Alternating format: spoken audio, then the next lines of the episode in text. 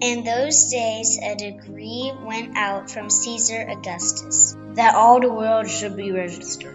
And all went to be registered, each to his own town. And Joseph also went up from Galilee, from the town of Nazareth, to Judea, the city of David, which is called Bethlehem, because he was of the house and lineage of David, to be registered with Mary, his betrothed, who was like child. And while they were there, the time came for her to give birth. And she gave birth to her firstborn son, and wrapped him in swaddling clothes, and laid him in a manger.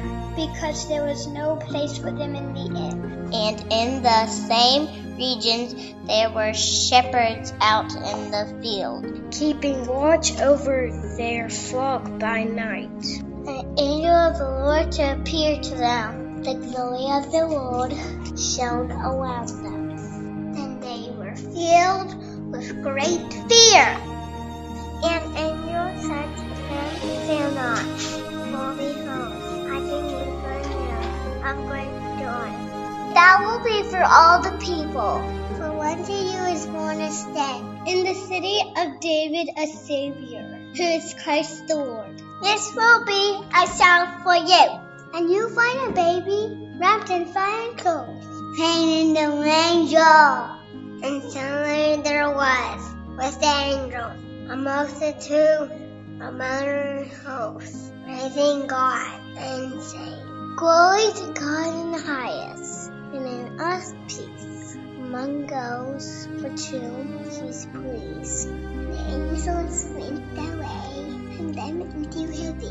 The shepherds said to one another, Let's go over to Bethlehem and see the thing that has happened. The Lord hath made known to us. They went with haste and found Mary and Joseph and the baby laying in a manger. And when they saw it, they made known the thing that had been told to them concerning this child.